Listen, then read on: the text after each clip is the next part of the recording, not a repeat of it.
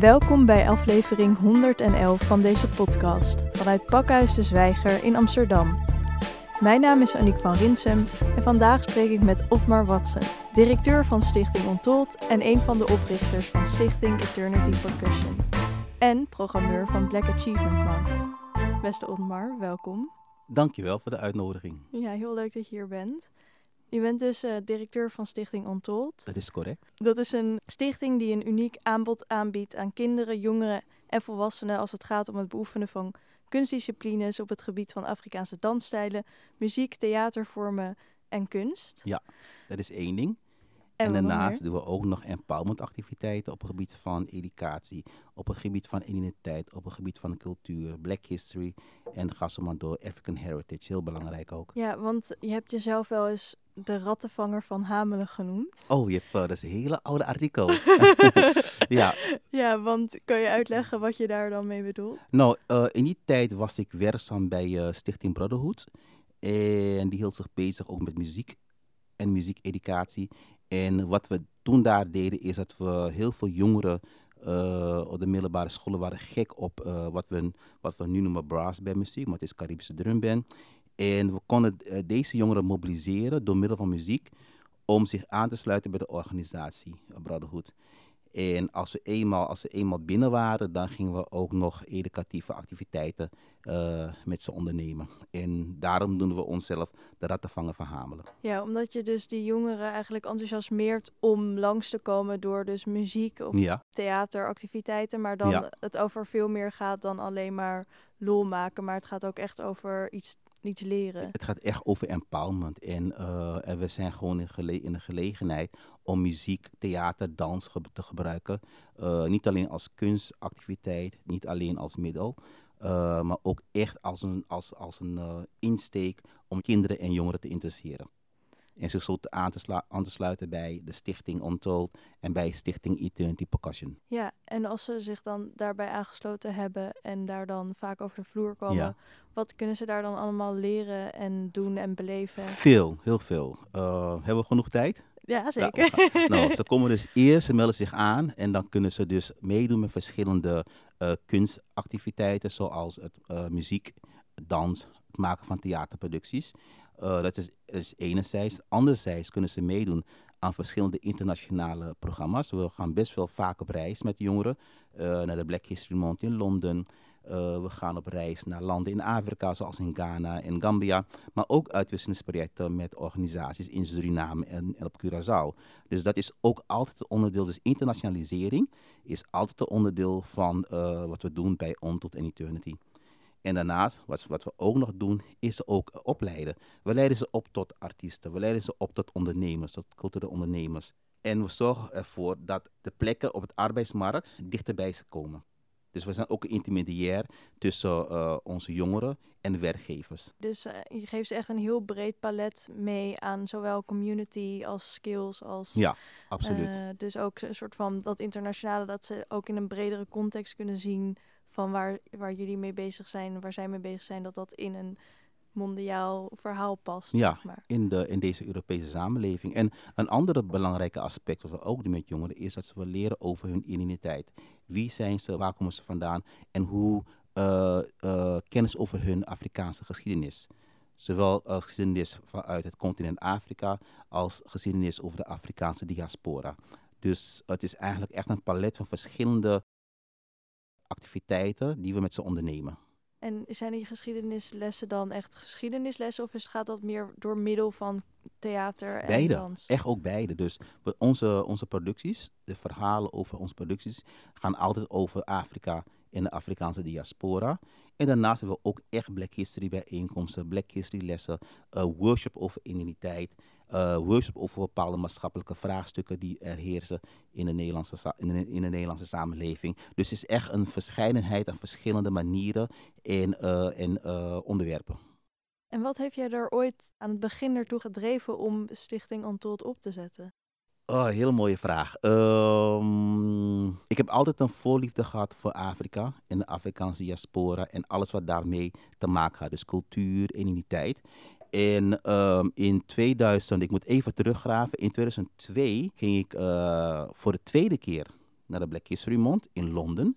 Dat vindt altijd plaats in de maand oktober. En op dat moment waren we met 3 artiestengroepen die onderdeel waren van de uitwisseling. Dat was Déjà Vu, een dansgroep, een hip-hop dansgroep, de Caribische dansgroep Las Ticas Magistralas en de drumband Eternity. Nou, die waren allemaal onderdeel van de uitwisseling. En op een gegeven moment hadden wij onze instrumenten meegenomen als Eternity. En toen gingen we spelen in Brixton. Brixton kan je vergelijken met de Bijlmer.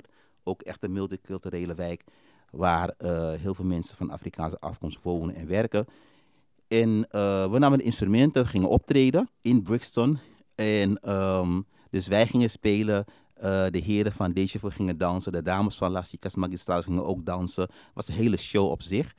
En toen kwamen heel veel mensen naar ons toe. En ze vroegen ons van, wie zijn jullie? Waar komen jullie vandaan? En ik kan me nog herinneren dat we zeiden van, ja, wij komen uit Nederland. Wij komen uit Amsterdam. En iedereen was een beetje geschrokken van, wonen er zwarte mensen in Nederland? Dus, en die reactie hoor ik ook nog steeds hoor, als ik af en toe naar Londen ga. En toen hebben we gezegd, ja, dat is heel zeker. Er is zeker een zwarte gemeenschap die woonachtig in Nederland. En vooral in de grote randsteden.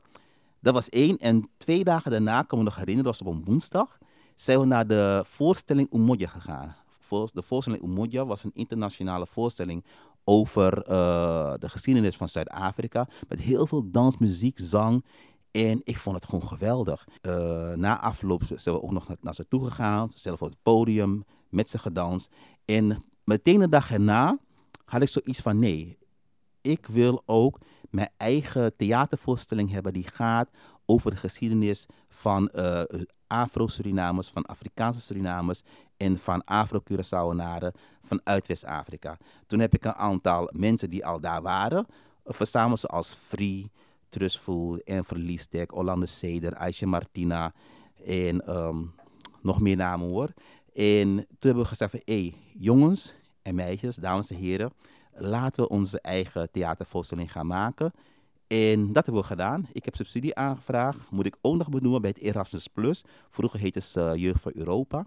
En onze eerste subsidie van €10.000 was het volgens mij, of guldens, weet ik niet meer, kwam binnen. En van dat hebben we dus een theatervoorstelling gemaakt genaamd Story Untold.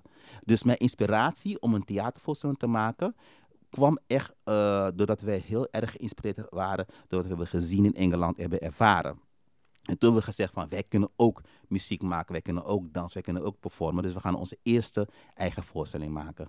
En vanuit die eerste voorstelling is dus die stichting daarna? Ja, precies. Want er waren eerst verenigingen, maar je weet hoe het werkt in Nederland. En overal, als je een formele entiteit bent, dan kan je ook veel meer dingen doen. Je kan subsidies aanvragen, je kan bepaalde dingen huren.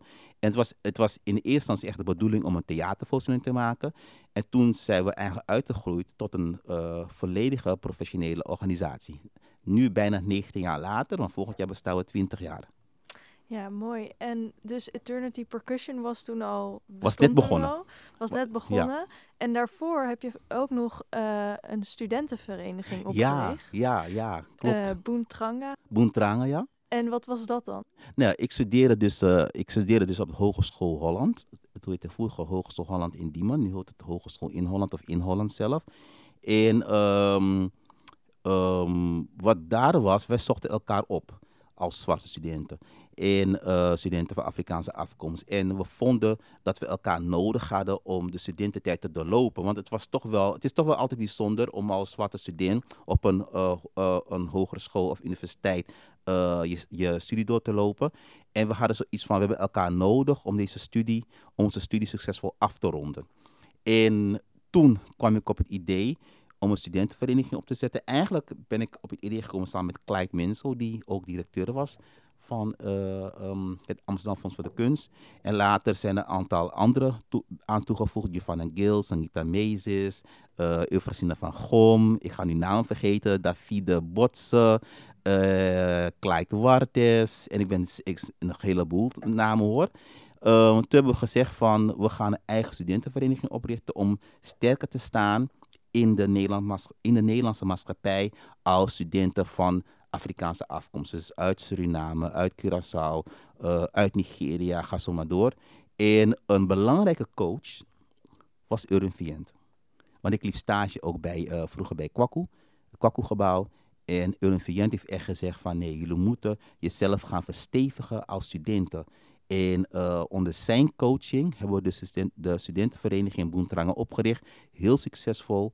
Het heeft gewoon bestaan. We hadden onze eigen kantoorruimte op hogeschool in Holland. We kregen ook geld van de directie om activiteiten te organiseren. We stonden ook in de magazines, de jaarlijkse magazines die uitkwamen, zodat studenten zich konden aanmelden. Dus we hadden echt wel wat bereik. Ja. Maar op een gegeven moment waren we bijna allemaal afgestudeerd. Dus een hele grote lichting van Boentranga waren afgestudeerd. We zijn met een kleine lichting doorgegaan naar de Universiteit van Amsterdam, de UvA. Ik kan me nog herinneren. Zaten we met ongeveer 6 man op. Ik was dan de enige man, naast de 5 dames die daar waren. Glenda Blokland ben ik ook vergeten op te noemen. Zat ook in Boentranga.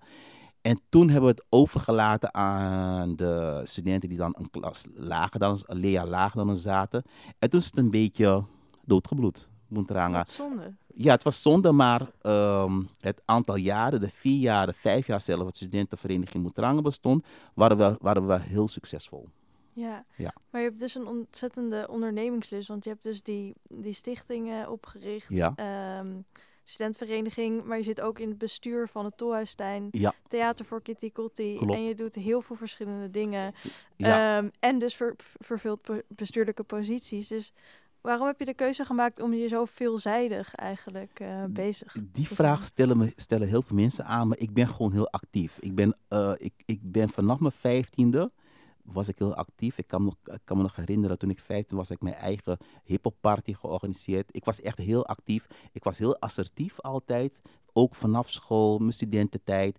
En ik kan daar niet echt antwoord op geven, maar ik denk dat het iets is wat in me zit. Ik kan niet stilzitten. Ik zou ook geen 9-tot-5 baan kunnen hebben. Dat is voor mij veel te saai.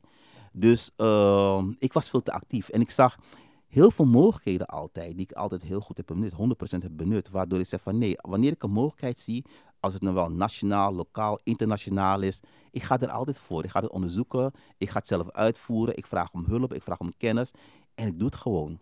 En zolang het past in mijn schema, in mijn werkschema en in mijn tijdschema, dan ga ik ervoor. Wat denk je dat het toevoegt om dus ook die bestuurlijke rollen aan te nemen, naast ook ondernemer te zijn? Je bent op verschillende plekken actief. Je leert ook heel veel over hoe moet je ondernemen, hoe moet je besturen. Want ik denk zelf dat het heel belangrijk is. Ik zeg het ook tegen jongeren of tegen jongvolwassenen die ik coach. Ik zeg van het is goed om als cultureel ondernemer werkzaam te zijn. Maar zorg ervoor dat je positioneert in organisaties als bestuurslid, als programmeur, als vrijwilliger. Ga zo maar door. Omdat het is heel goed om organisaties van de andere kant te bekijken. Dus in de vorm van een bestuurslid of in de vorm van een programmeur of in de vorm van een vrijwilliger. Want je leert door je aan te sluiten bij andere organisaties om te kijken van oké, hoe is hun structuur opgebouwd? Hoe werken zij? Hoe is hun visie opgebouwd? Hoe komt dat uiting in een doel, in hun missie? En hoe komt dat weer tot uiting op de vloer? Want je bent eigenlijk nooit te oud om te leren en je bent ook nooit klaar om te leren. En die visie, die kennis, wat je opdoet, de vaardigheden die je opdoet, kan je altijd weer inzetten voor jezelf. Voor je eigen dingen, voor je eigen culturele ambitie, voor je visie. Dat is heel belangrijk. Ja. En wat is jouw visie als je het even zou moeten samenvatten? Mijn persoonlijke visie is altijd geweest om jongeren van Afrikaanse afkomst woonachtig in Nederland te empoweren, te coachen. Omdat ik kom van goede huizen. Ik kom uit een gezin waar vader en moeder altijd gewoon bij elkaar zijn. Broers en zussen. Ik hechte familie met neven en nichten ook opgegroeid nog steeds. Gaan we met elkaar om. En ik vind het vooral heel belangrijk dat jongeren, vooral jongeren van Afrikaanse afkomst, zichzelf empoweren, zichzelf een plek weten te vinden in de maatschappij, in de Nederlandse maatschappij. En ook gebruik maken van alle mogelijkheden die de Nederlandse maatschappij hem of haar biedt. En dat is altijd mijn belangrijkste visie geweest, om anderen te coachen en te helpen. Dat zit heel erg in jou. En je hebt ooit een hbo-opleiding communicatie gevolgd. Maar daarna volgde je de docentenopleiding maatschappijleer. Ja. En was je een tijd jongerenwerker. Ja. En nog steeds vandaag de dag werk je een aantal uur per week als sociaal-cultureel werker bij SwaZoom in Amsterdam Zuidoost. Klopt.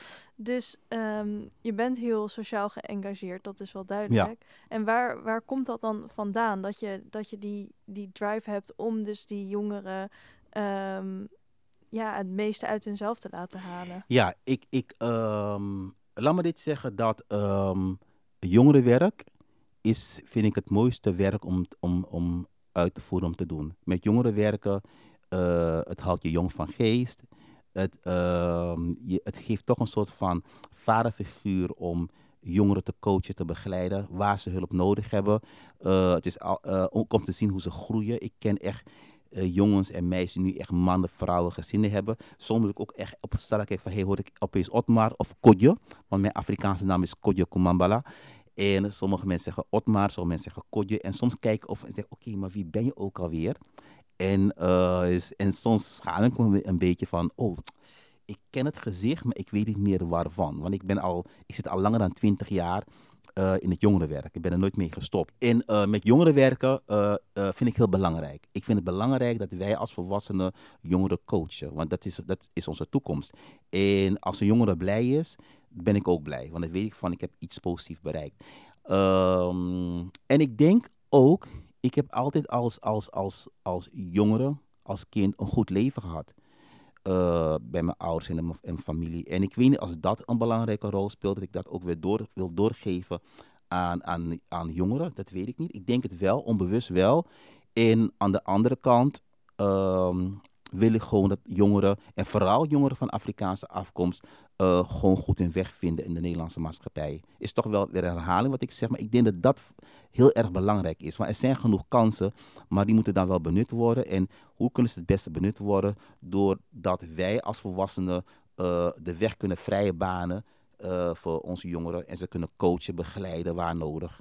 Je had misschien ook het idee dat dat nog niet genoeg gebeurde. Nee, het gebeurt zeker niet genoeg. Dat weet ik 100% zeker. En ik draag bij wat ik kan bijdragen vanuit mijn persoon. Maar ook zeker vanuit de organisaties Untold, Eternity, ook niet te vergeten Black Harmony en SwaZoom. Wat zou er nog moeten gebeuren om te zorgen dat elke jongere van Afrikaanse afkomst de tools en de begeleiding of wat ze dan ook nodig hebben, krijgt? Heel kort, meer coaches. Ik denk dat veel meer volwassenen moeten opstaan en zeggen van, hey, ik ga van 100% van mijn tijd, ga ik 20% opofferen om jongeren te coachen. En niet alleen jongeren uit jouw familielijn, maar ook echt externe jongeren. Dus jongeren die je gewoon op straat ziet en die de hulp nodig hebben. Er zijn genoeg advocaten, er zijn genoeg dokters, er zijn genoeg verpleegsters, er zijn genoeg mensen in het onderwijs. En ik kan niet iemand zijn tijd bepalen, maar als we willen dat het goed moet komen en goed moet gaan met onze jongeren, dus jongeren van Afrikaanse afkomst, dan moeten we ook het besluit willen nemen om jongeren te coachen. Vandaar dat ik me altijd blijf inzetten, nu al bijna 20 jaar, vanuit de organisaties Untold Eternity en nu ook tegenwoordig vanuit Black Harmony, maar ook zeer zeker nog steeds vanuit SwaZoom. En heb je het idee dat de laatste jaren er meer mensen zoals jij zijn bijgekomen die zich echt hard maken voor de toekomst? Ja, absoluut. Want als dat niet zou gebeuren, zou ik mijn werk niet goed hebben gedaan, denk ik. Ik zie echt wel mensen om me heen. Vul je tevreden bijvoorbeeld van jongeren die het kunnen. Is een stichting gevestigd in Amsterdam Zuidoost. En vul je komt ook echt op voor jongeren in Zuidoost. En Renate Boston is er een van, een dame die ook bezig is met empoweren van jongeren. Wende Regalis is ook een hele goede vriend van me die daar ook mee bezig is. Dus ik zie Orlando Zeder, Derilio Alexander, en ik kan zo tig namen opnoemen. Ik zie wel dat het echt wel gebeurt, maar het kan altijd nog meer natuurlijk. En hoe moet het dan meer? Wat moet er voor gebeuren zodat het nog meer wordt? Ik denk dat we mensen als ik moeten het faciliteren. En ik heb natuurlijk een groot netwerk in alle lagen van de samenleving. En ik probeer dat ook altijd kenbaar te maken, zowel bij ambtenaren als bij directeuren van verschillende organisaties. Dus ik probeer ook jongeren mee te krijgen in de verschillende events die ik doe, zoals de Black Achievement Month of de Black Heritage Festival, Keti Koti Maand. Probeer ik al deze jongeren, maar ook de coaches van deze jongeren mee te krijgen. En ik denk, 2, wat ik al heb gezegd, van meer mensen. Kijk, dit interview ga ik natuurlijk verspreiden, waar mensen kunnen horen van, hey,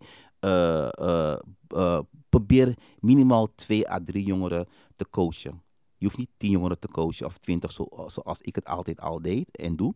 Probeer gewoon 2 jongeren in je omgeving te coachen, want die hulp, die coaching, die begeleiding hebben ze gewoon nodig.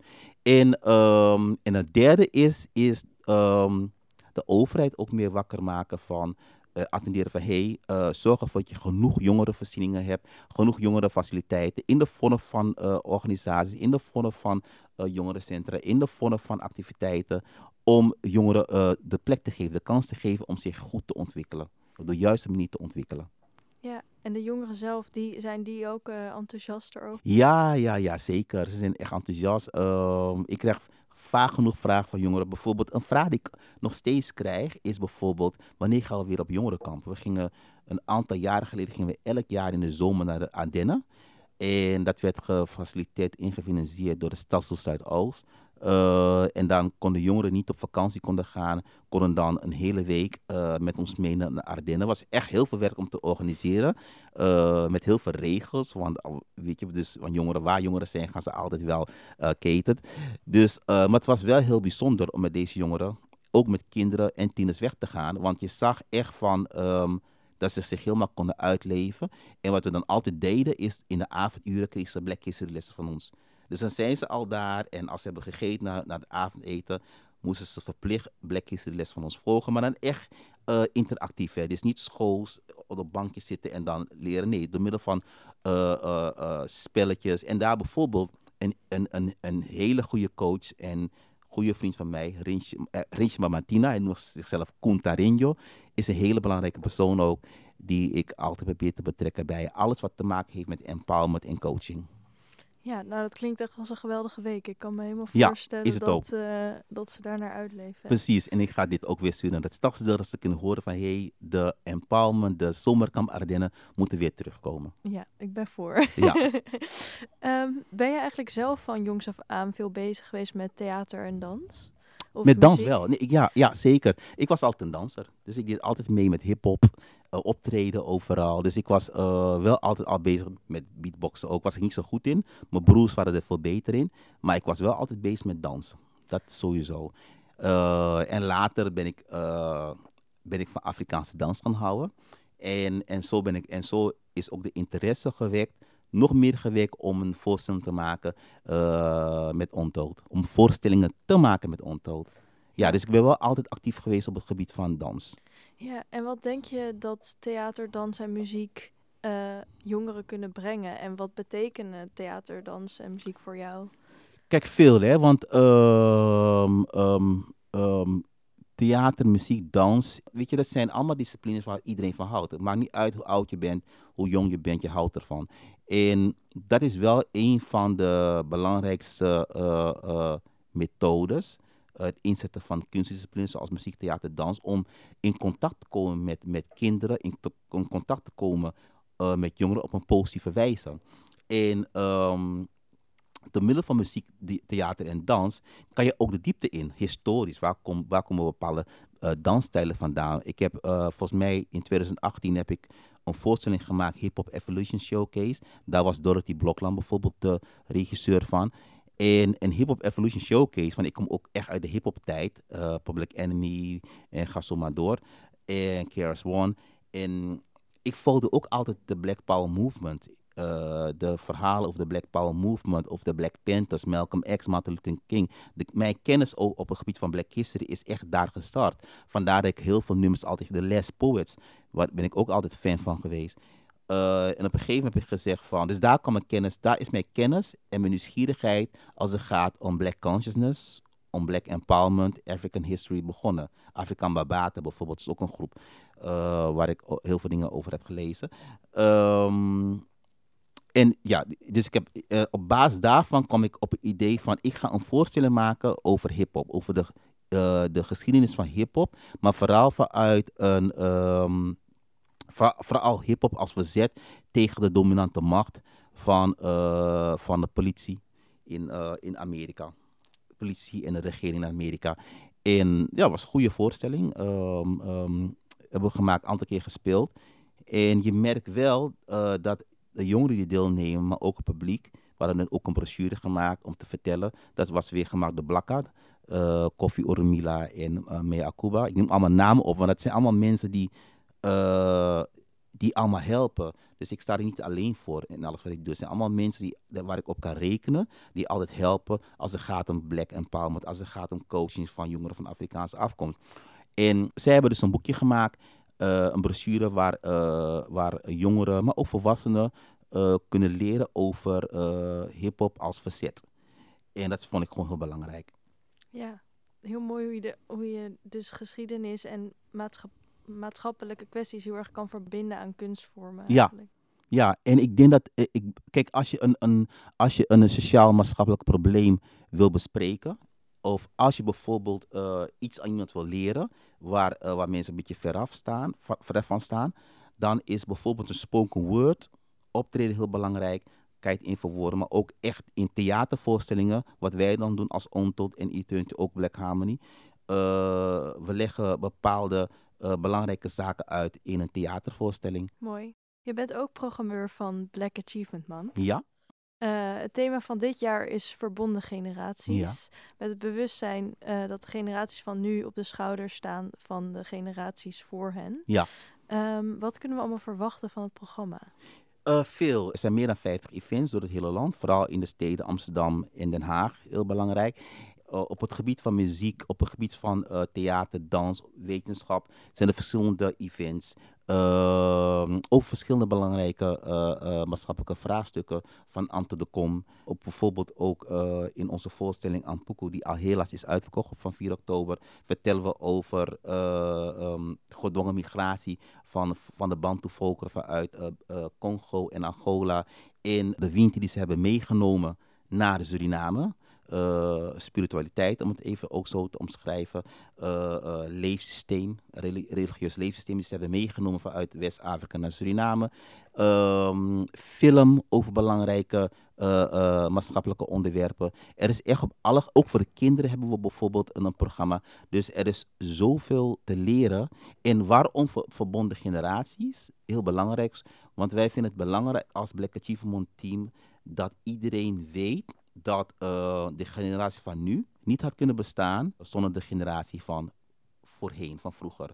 Want we strijden tegen racisme, we strijden tegen discriminatie, maar dat doen we niet nu. Als ik een voorbeeld mag geven, bijvoorbeeld als je praat over Zwarte Piet, is niet nu dat we strijden, niet 10 jaar geleden, maar al veel langer. Ik kan me nog... Bijvoorbeeld, ik zat in de actiegroep Zwarte Piet is vast verdriet met Lulu Helder en Scotty Gravenberg en nog andere. Daar waren wij ook al bezig. Toen had je nog geen Facebook en dat soort dingen. Dus wij gingen echt de straat op en demonstreren. Ik kan me nog herinneren dat we werden uitgescholden, bespuugd.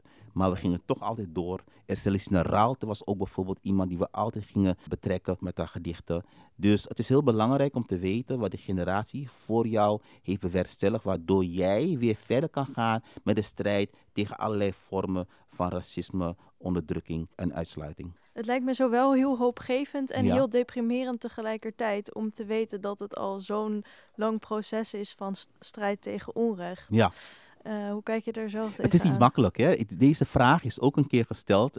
Vorige week had ik het hier over van wij als mensen van Afrikaanse afkomst die hier wonen in Nederland, we moeten gewoon natuurlijk meedraaien met de maatschappij. Hè? Met de Nederlandse maatschappij. Je bent gewoon burger. Je moet gewoon meedraaien. Maar wij moeten wel altijd nadenken van we hebben altijd met racisme te maken op de werkvloer. Maar we hebben altijd te maken met vooroordeling. We hebben altijd te maken met discriminatie. Dus het is eigenlijk... We staan nooit gewoon op en zeggen we gaan nu werken. Zonder in ons achterhoofd te hebben dat er ook nog andere dingen spelen zoals racisme. Dus het is best wel pittig. Het is niet makkelijk om als persoon van Afrikaanse afkomst op te staan en gewoon normaal aan je werk te gaan, zonder rekening te houden dat er even alles mis is. Ook het laatste voorbeeld wat ik ook wil geven. Als de rechter bepaalt dat je mag discrimineren op basis van huidskleur, dat de douane mag discrimineren op basis van huidskleur, dan kunnen we echt wel zien dat het echt iets goeds mis is in de Nederlandse samenleving. Ja. En dat het ook dus heel erg mis is dat heel veel mensen dat niet zien als dat blijkbaar een rechter heeft beoordeeld dat daar dus niks mis mee is. Of dat het moet kunnen. En ik weet niet natuurlijk de percentages van mensen die daar niks mis in zien. Mm-hmm. Maar dat is ook best wel chockerend eigenlijk. Is zeker chockerend. Ik ga je zeggen, ik was 2 jaar geleden, kwam ik uit Zuid-Afrika, want ik reis nog steeds heel veel voor mijn werk. In verband met internationale uitwisselingsprogramma's en producties. En ik kwam dus terug uit Zuid-Afrika met een collega van mij. En wij werden als enige mensen van kleur uit de rij gehaald om onze koffers na te checken. Ik was best wel pissig. Ik heb er ook echt wat van gezegd. Mijn collega moest mij echt rustig houden. Maar ik had zoiets van, dit gaat mij toch niet gebeuren dat je mij etnisch gaat profileren. Mm-hmm. En het maakte me echt pissig. En de kamel zegt van, ze doen gewoon hun werk. Maar ga mij niet zomaar uit de rij pikken, terwijl er heel veel andere mensen in de rij staan om de deur uit te gaan.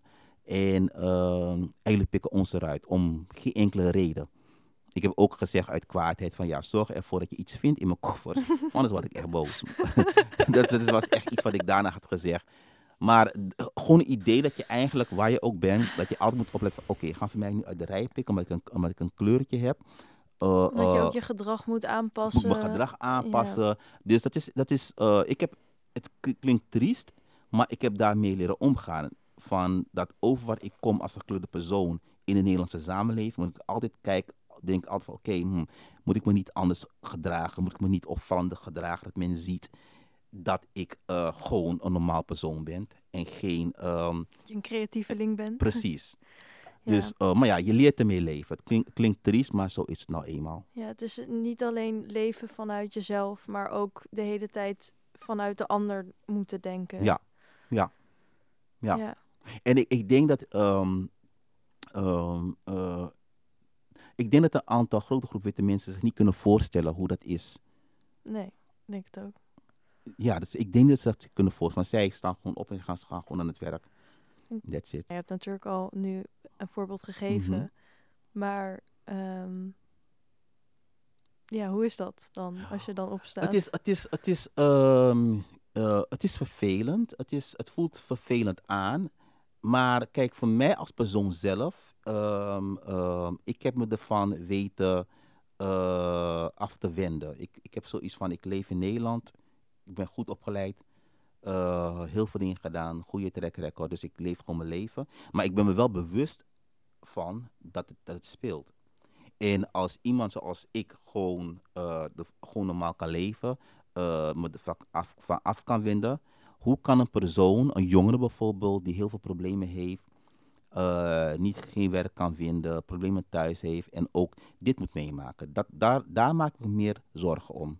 Ja. Dan over mezelf. Ik red me wel. Ja. Sada Noorhoezen van One World, die heeft ook nu iets dat ze zegt van ja, als immigrant moet je een soort van heel erg excelleren om geaccepteerd te worden. Mm-hmm. Dus dat ze nu mensen oproept om mediocre migrant te zijn. Dat je gewoon... Ja, dat je niet buitengewoon goed iets hoeft te bereiken om gewoon geaccepteerd te worden als mens. Ja. Ik geef daar helemaal gelijk in. Het is ook... Ja, net wat je zegt van... Het is iets ongewoons wat eigenlijk gewoon bijna gewoon wordt. Wat gewoon normaal wordt. Iets natuurlijk, wat natuurlijk wordt. En wat is dat iets dan waar... Dat natuurlijk wordt, je toch altijd moet aanpassen aan de samenleving waarin je leeft. Je bent gewoon Nederlander, een Nederlander met een kleur.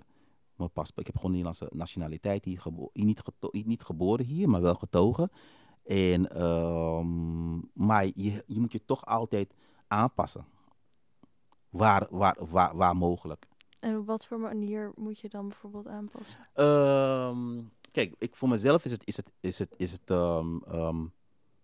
Dus wat ik al zei, ik kan mezelf goed verweren. Maar om een simpele voorbeeld te geven. Een goed voorbeeld. Wij gaan bijvoorbeeld af en toe gaan we naar bungalowparken met het team voor teambuilding. We blijven een aantal dagen daar slapen in een bungalowpark. En wat ik altijd merk als ik daar loop. Dan zijn we altijd de enige mensen van kleur. En als ik dan in de supermarkt kom, in de plaatselijke supermarkt, dan probeer ik me eigenlijk zo onopvallend te gedragen, zodat men niet ervan uitgaat dat ik iets ga stelen in de supermarkt.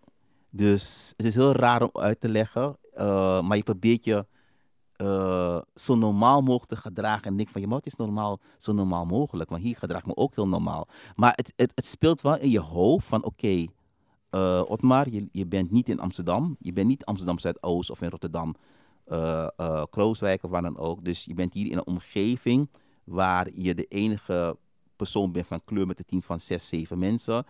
En probeer je dan zo normaal mogelijk te gedragen, zodat men niet gaat denken dat je een stelletje criminelen bent. Dus dat is wat wel altijd in mijn hoofd opkomt. Ja. Als ik op dat soort plekken ben. Lijkt me echt heel heftig en echt verdrietig eigenlijk. Ja, is het ook. Maar nogmaals, je leert, en ik denk dat heel veel mensen van Afrikaanse afkomst, maar natuurlijk ook andere etniciteiten, je leert op een gegeven moment bijna normaal vinden, meeleven. Want je hebt, ja, wat kan je anders? Je hebt geen keus. Je kan niet anders. Je hebt geen keus. Daarom toen ik bijvoorbeeld, ik was in maart in Ghana voor een ander project en ik voelde me daar echt gewoon thuis. Gewoon heel normaal. Ik bedoel, ja, niemand ziet het verschil als ik in Ghana loop. Behalve als ik misschien praat, dan heb ik dan een ander accent. Maar zolang ik op straat loop, ben ik gewoon in Ghanese, in Ghana. Punt. Ik ben gewoon onderdeel van de samenleving. Ik ben onderdeel van de dominante groep. Ja, en je bent niet bij voorbaat al een crimineel als je een supermarkt Nee, totaal niet. Ik ben gewoon een volwaardige burger in de Ghanese samenleving. Ja, nou hopelijk kan daar verandering in komen in Nederland. We blijven altijd hoop hebben, maar we gaan wel door met ons leven. We moeten ook gewoon leven. We moeten voor onze kinderen zorgen, de jongeren verder empoweren. Dus we gaan gewoon door. Nou, daar ben je goed mee bezig volgens mij. Vanuit Untold organiseerde je in 2018 ook Black History Month. Ja.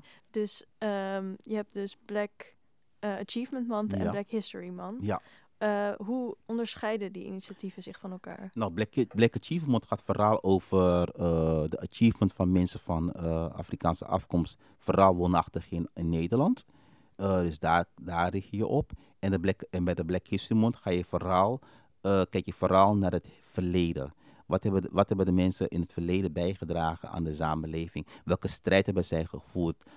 Zoals mensen als consumentenprocent uit Suriname, Toussaint Louverture van Haiti, Boekman van Haiti die eerst leefde in Jamaica, Soletoet van Guadeloupe, Queen Singa van Angola en ga zo maar door. Dus je gaat vooral het verleden op een positieve manier belichten door middel van verschillende events. Door middel van voorstellingen, door middel van lezingen, workshops, ga zo maar door, excursies. Dus dat is het verschil. En de Black Achievement Month vindt altijd plaats in de maand oktober. En de Black History Month, wat we dan voorheen deden, vindt altijd plaats in de maand juni. En waarom in de maand juni is ook heel belangrijk om te vertellen. Omdat 1 juli is het Keti Koti, officiële afschaffingsdatum van de transatlantische slavernij in de Nederlandse koloniën. En ik en mijn team waren vooral van mening, zijn nog steeds van mening van Keti Koti moet niet alleen gaan over vieren, natuurlijk ook bezinnen, maar je moet ook vooral de jeugd leren wat er allemaal is gebeurd in het verleden. En niet alleen leren over de slavernij, maar ook leren over wat was er voor de slavernij. Dan heb je het over de beschaving in Kemet, de beschaving in Kush, wat nu heet Soedan in Egypte. En dat meer van dat soort historische informatie. Dus wij vinden het belangrijk als Untold dat zodra het 1 juli wordt, dat de jeugd, maar ook volwassenen hoor, goed geïnformeerd zijn over het historisch verleden van Afrika en de Afrikaanse diaspora. Ja, het soort van hertoe-eigenen van de identiteit waar geen ruimte voor is. Precies, en waar eigenlijk nooit ruimte voor wordt gemaakt. Niet in het onderwijs, niet in de vrije tijd. En daar proberen wij verandering in te brengen. Samen natuurlijk met andere organisaties zoals het NINC en tal van andere organisaties. De African Calendar is ook een initiatief die daarmee bezig is. En welke stappen moeten er nog en stadia moeten er nog doorlopen worden voor we op een gegeven moment in een potentiële toekomst terechtkomen waar dus de Black Achievement Month een andere vorm krijgt en eigenlijk niet meer nodig is in de vorm waar die nu nodig is? Nou, heel simpel. Aantal dingen. Heel veel witte Nederlanders hebben nooit van Keti Koti gehoord. Ze zien het als een festival. Ben ik wel vaker witte Nederlanders tegengekomen. Dat is één. Als onze premier nog steeds roept dat Zwarte Piet een onschuldige kinderfeest is, zijn we nog een hele lange weg van huis. Terwijl mensen uit het buitenland, ook witte mensen, zeggen ook van waar de hek zijn we mee bezig in Nederland. Mm-hmm. Als Brian, Regilio niet meer worden gediscrimineerd op basis van hun ras of hun huidskleur. Als mensen van kleur, zowel Marokkanen, Surinamers, Turken, ga zo maar door, gewoon de gelijke kans hebben in de Nederlandse samenleving. Als een rechter niet meer gaat beoordelen dat je mag discrimineren op basis van huidskleur, dus etnisch profileren. Dus zo kan ik maar dicht doorgaan met zoveel voorbeelden die, wat ik denk, nog jaren zullen duren. Als dat soort dingen allemaal voorbij zijn, dan kunnen we zeggen van hey, we kunnen de Black Achievement Month loslaten en we zijn een gelijkwaardige samenleving waar iedereen op gelijkwaardige niveau met elkaar leeft en kan genieten van alle mogelijkheden die de Nederlandse samenleving en ook de Europese samenleving, want we zijn natuurlijk één Europese Unie, hen biedt. Er was dit jaar een slavernij-tentoonstelling in het Rijksmuseum. Ja. De expositie Voices of Fashion in het Centraal Museum, de Gouden Koets-expositie in het Amsterdam Museum, de expositie Slavernij in Slot Zuilen en de tentoonstelling Surinaamse School in het Stedelijk Museum. Ja. Hoe kijk je hier tegenaan? Positief. Ik heb ze niet allemaal mee kunnen maken. Ik ben wel naar de expositie in het Rijksmuseum geweest. Wij werken ook samen met het Rijksmuseum vanuit On tot in Black Harmony. Dus ik ben er naartoe geweest. Ik vind het heel positief en ook nodig. Ik vind het zelf te laat eigenlijk. Want mensen van Afrikaanse afkomst zijn gewoon een belangrijk onderdeel van de Nederlandse samenleving. Dus onze verhalen moeten ten alle tijden ook een plek kunnen krijgen in musea, in bibliotheken en ga zo maar door. Dus ik vind het positief dat het er is, maar wel laat. Maar goed, we moeten ergens beginnen. En dat deze initiatieven er zijn, vind ik heel goed. Maar ze moeten wel structureel blijven en niet een eenmalig iets, omdat het toevallig Black Lives Matter is geweest. Of als er zometeen is het 160 jaar staatkundige afschaffing slavernij in de Nederlandse koloniën. Dus het moet niet een momentopname zijn dat bepaalde events in initiatieven worden uitgevoerd. Gehyped. Of ja, weet je, het moet gewoon iets normaals zijn. Ja, want het lijkt bijna wel zo als je die hele lijst dat allemaal nu precies is. En misschien over 3 jaar niet. Dus er moet gewoon iets zijn als we hier naartoe komen, als mensen hier naartoe gaan. In elke musea moet ik gewoon iets, moet mijn zoon bijvoorbeeld, of mijn neef en nichtjes, die moeten iets van zichzelf kunnen herkennen. Oktober 2022 bestaat Untold 20 jaar. Ja, Untold en Eternity. Allebei. Ja. Hoe ga je dit memoreren? Ik ben al 2 jaar bezig om het heel goed neer te zetten. Laat me dit eerst zeggen. Het is echt, voor mij is het echt een prestatie om de organisatie, om twee organisaties die worden geleid door mensen van Afrikaanse afkomst, 20 jaar lang te organiseren, te structureren. Want je botst natuurlijk als organisatie altijd aan tegen verschillende om zaken zoals niet genoeg financiën hebben. En ga zo maar door, heel veel dingen. Maar we hebben het gewoon gered om 2 stabiele organisaties te worden en te blijven. Dus de manier, en dat vind ik voor mezelf wel een positief gegeven. En ik vind het een prestatie. Want soms denk ik ook van 20 jaar al bestaan die organisaties succesvol. Dus ik ben er heel blij mee. Het maakt me gelukkig. Het geeft me inspiratie om nog weer 20 jaar door te gaan. En natuurlijk ook goed achter te laten voor de volgende generatie. Ik zie het ook als een movement. Het is niet alleen een organisatie, maar een movement. Dus ik vind het een prestatie. En ik wil vanuit deze kant iedereen complimenteren, feliciteren, bedanken. die al die 20 jaar daar een bijdrage aan heeft geleverd. Dus het zijn een heleboel namen. Die ga ik niet opnoemen, anders ga ik namen vergeten. Dus dat ga ik niet doen. En hoe gaan we dat memoreren? Hoe gaan we dat vieren? 1. We hebben een aantal vaste events die we organiseren, zoals de Black Heritage Festival in de maand juni. Daar gaan we allerlei events organiseren die 20 jaar jubileum memoreren. In november hebben we het African Diaspora Performing Art Festival. Gaan we ook memoreren. We hebben ook het SPAF, dat staat voor Suriname Performing Art Festival, die we samen organiseren met de organisatie Be Your Own Hero in Suriname. Dat is in augustus. 14 oktober spelen we onze voorstelling Uma. Dat gaat over Afrikaanse vrouwen in verzet tijdens de slavernij en het kolonialisme in de nieuwe De La Mar Theater. Nee, De La Mar Theater is het nu. Kan ik nu al verklappen, op vrijdag 14 oktober. Dus dat wordt ook echt onze jubileumavond met meer dan 600 stoelen. We gaan een magazine maken. Dat gaat over 20 jaar... 20 jaar African Heritage, 20 jaar Black Empowerment, 20 jaar educatie. We gaan een filmdocumentaire maken, want we willen ook echt blijvende promotiemiddelen maken. Dus een filmdocumentaire gaan we maken over 20 jaar Untold en 20 jaar Eternity. We gaan een seminar organiseren. We gaan ook naar Londen, want daar is het idee ontstaan om Untold op te zetten. Dus er zijn al verschillende events die ik nu al heb verklapt, maar er is geen probleem die er aankomen. Heel veel dank, Otmar Watson. Is de tijd al voorbij? Oké. Graag gedaan. Dankjewel. Beste luisteraars, dit was aflevering 111 van de podcastserie van Pakhuis de Zwijger. Wil je meer weten? Kom of kijk dan op 11 oktober en op 25 oktober om 7:30 naar de programma's van Black Achievement Month. Op naar de volgende stap en vrouwelijk leiderschap in New Metropolis Zuidoost of via dezwijger.nl/live. Een rating achterlaten of je abonneren op deze podcast kan via Soundcloud, Spotify, Apple Podcasts of een ander podcastplatform. Dank voor het luisteren en tot de volgende keer.